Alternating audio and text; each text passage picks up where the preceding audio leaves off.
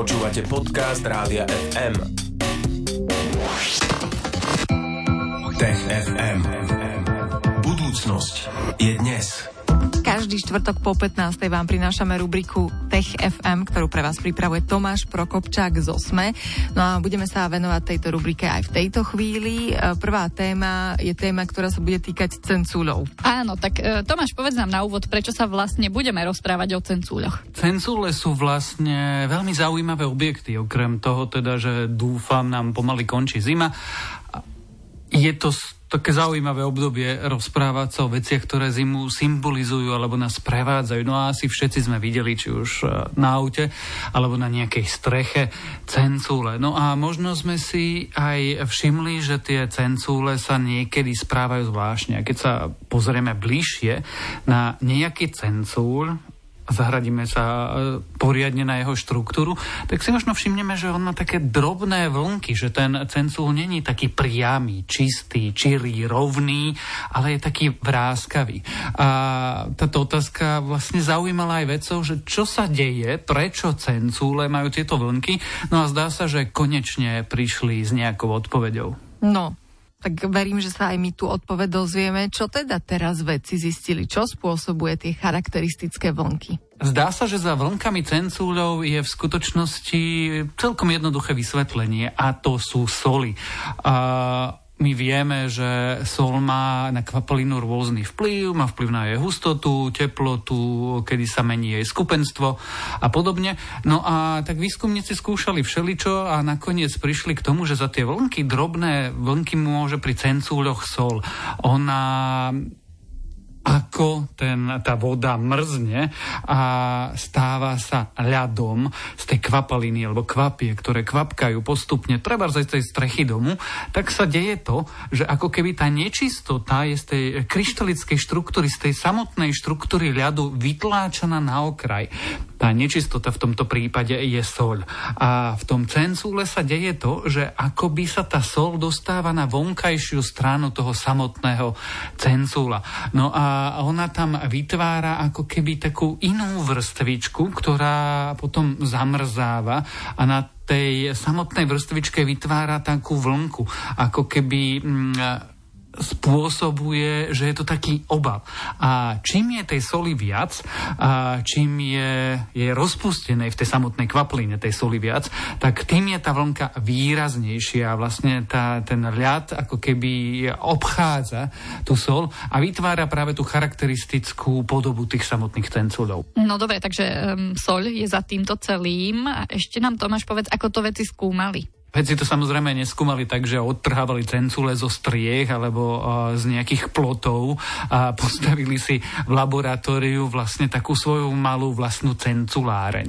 A to nie je vtip, naozaj vytvorili veľký mraziak a sledovali rôzne podmienky, teplotu, hustotu kvapaliny, čistotu vody, množstvo tých solných prímesí v tej vode, a ako rýchlo tečie a podľa toho sledovali, čo sa deje Zistili, že keď budú kvapkať príliš rýchlo, tak zostane im láta na spodku mrazničky a nebudú mať žiadne cencule. Naopak, keď sa a, kvapkalo príliš pomaly alebo a, spôsobom, ktorý úplne nezodpovedal tomu, čo oni chceli, tak sa im stalo, že im rastli stalagmity zo spodku nahor a oni chceli teda mať cencule. Až potom prišli na to, že správny pomer a správna teplota je minus 15 stupňov a rýchlo zase, keď mám kvapka kohútik, že jedna kvapka za 3 sekundy. No a vtedy sa najlepšie budovali cencúle a zároveň potom sledovali rôznu, rôzne množstvo soli v tej samotnej kvapaline a od teda úplne čistej destilovanej vody až po veľmi slánú vodu a sledovali, čo sa bude diať s tými cenculmi. Ukázalo sa, čím je kvapalina čistejšia, čím je voda čistejšia, tak je ten cencul čírejší, je taký pekný, prehľadný. A naopak, keď bola zase viacej soli, tak bol čoraz taký neprehľadnejší, ale zároveň tie samotné vlnky v tom cencule boli o to väčšie. No dobre Tomáš, toto bolo ale v takej tej umelej cenculárni, ale prečo sa to vlastne deje v prírode? No v prírode sa to samozrejme deje z jednoduchého dôvodu. Voda, ktorá kvapká zo striech, ktorá na nás prší, jednoducho nie je čistá voda. Je, má všelijaké znečistenia, má všelijaké prímesy a samozrejme aj sol. Nám sa možno nezdá tá voda slaná, ale ona v sebe stopové množstva soli má. No a tým pádom tá fyzika platí, tá chémia platí, takže jednoducho cencúle majú na sebe drobné vlnky aj v prostredí okolo nás vonku. Práve preto, že vlastne oni sú tak trošku slané. Mm-hmm. Takže takto je to s cencúrmi. Tomáš Prokopčák z Osme rozprával o týchto útvaroch v dnešnom Tech FM a pôjdeme sa pozrieť ešte na nový prstencový svet v našej slnečnej sústave už o chvíľku, tak ostaňte s nami. Tech FM. Počúvate Rádio FM a v tejto chvíli sa vraciame k našej štvrtkovej rubrike Tech FM, ktorú pre vás pripravujeme v spolupráci s Tomášom Prokopčákom z OSME. Našou druhou dnešnou témou je nový prstencový svet v našej slnečnej sústave.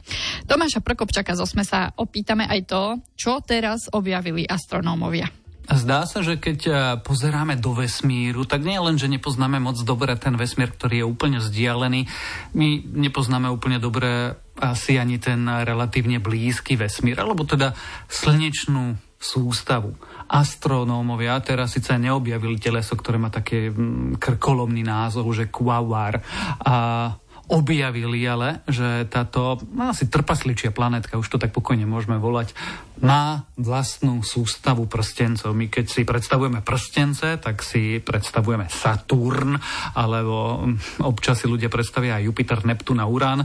A ešte niekoľko telies v našej slnečnej sústave má prstence, ale teda nepredpokladali sme, že ich uvidíme až tak ďaleko. Uh-huh. A kde je ten spomínaný Kuawar? Hovorím ďaleko, pretože ten Quaoar je v skutočnosti až za Neptúnom. Ono sa to oficiálne volá, že transneptunické telesa medzi ne patrí napokon aj Pluto. A sú to telesa, ktoré sa nachádzajú na konci slnečnej sústavy.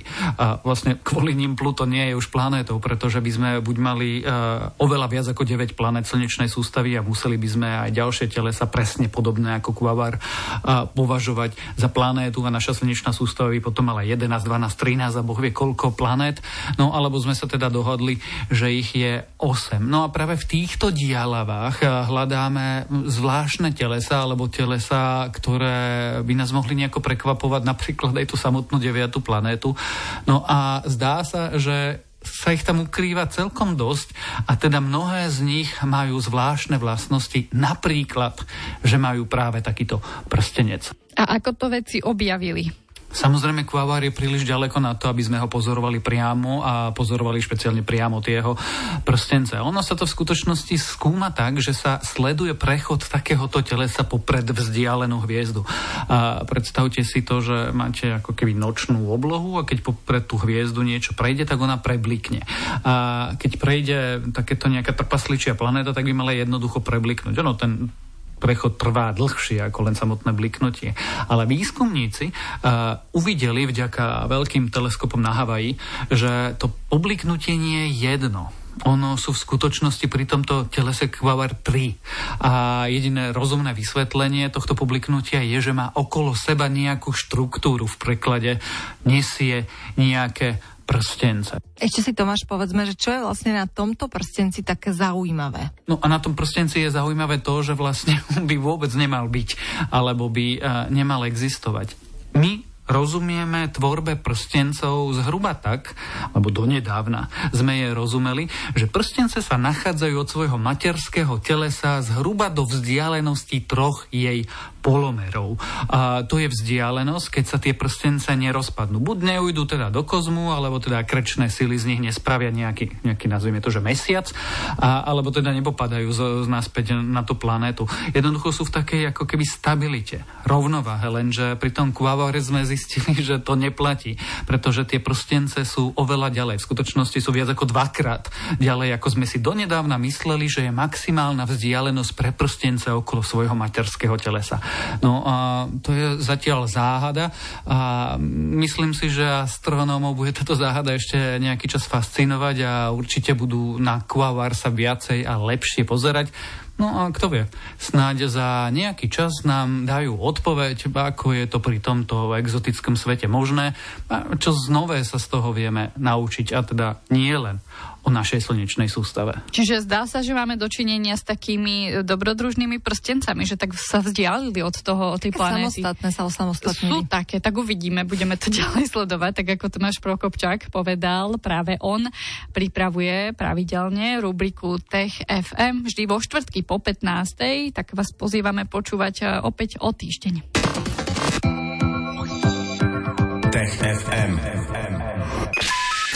Stream, živé vysielanie a playlisty nájdete na www.radiofm.sk.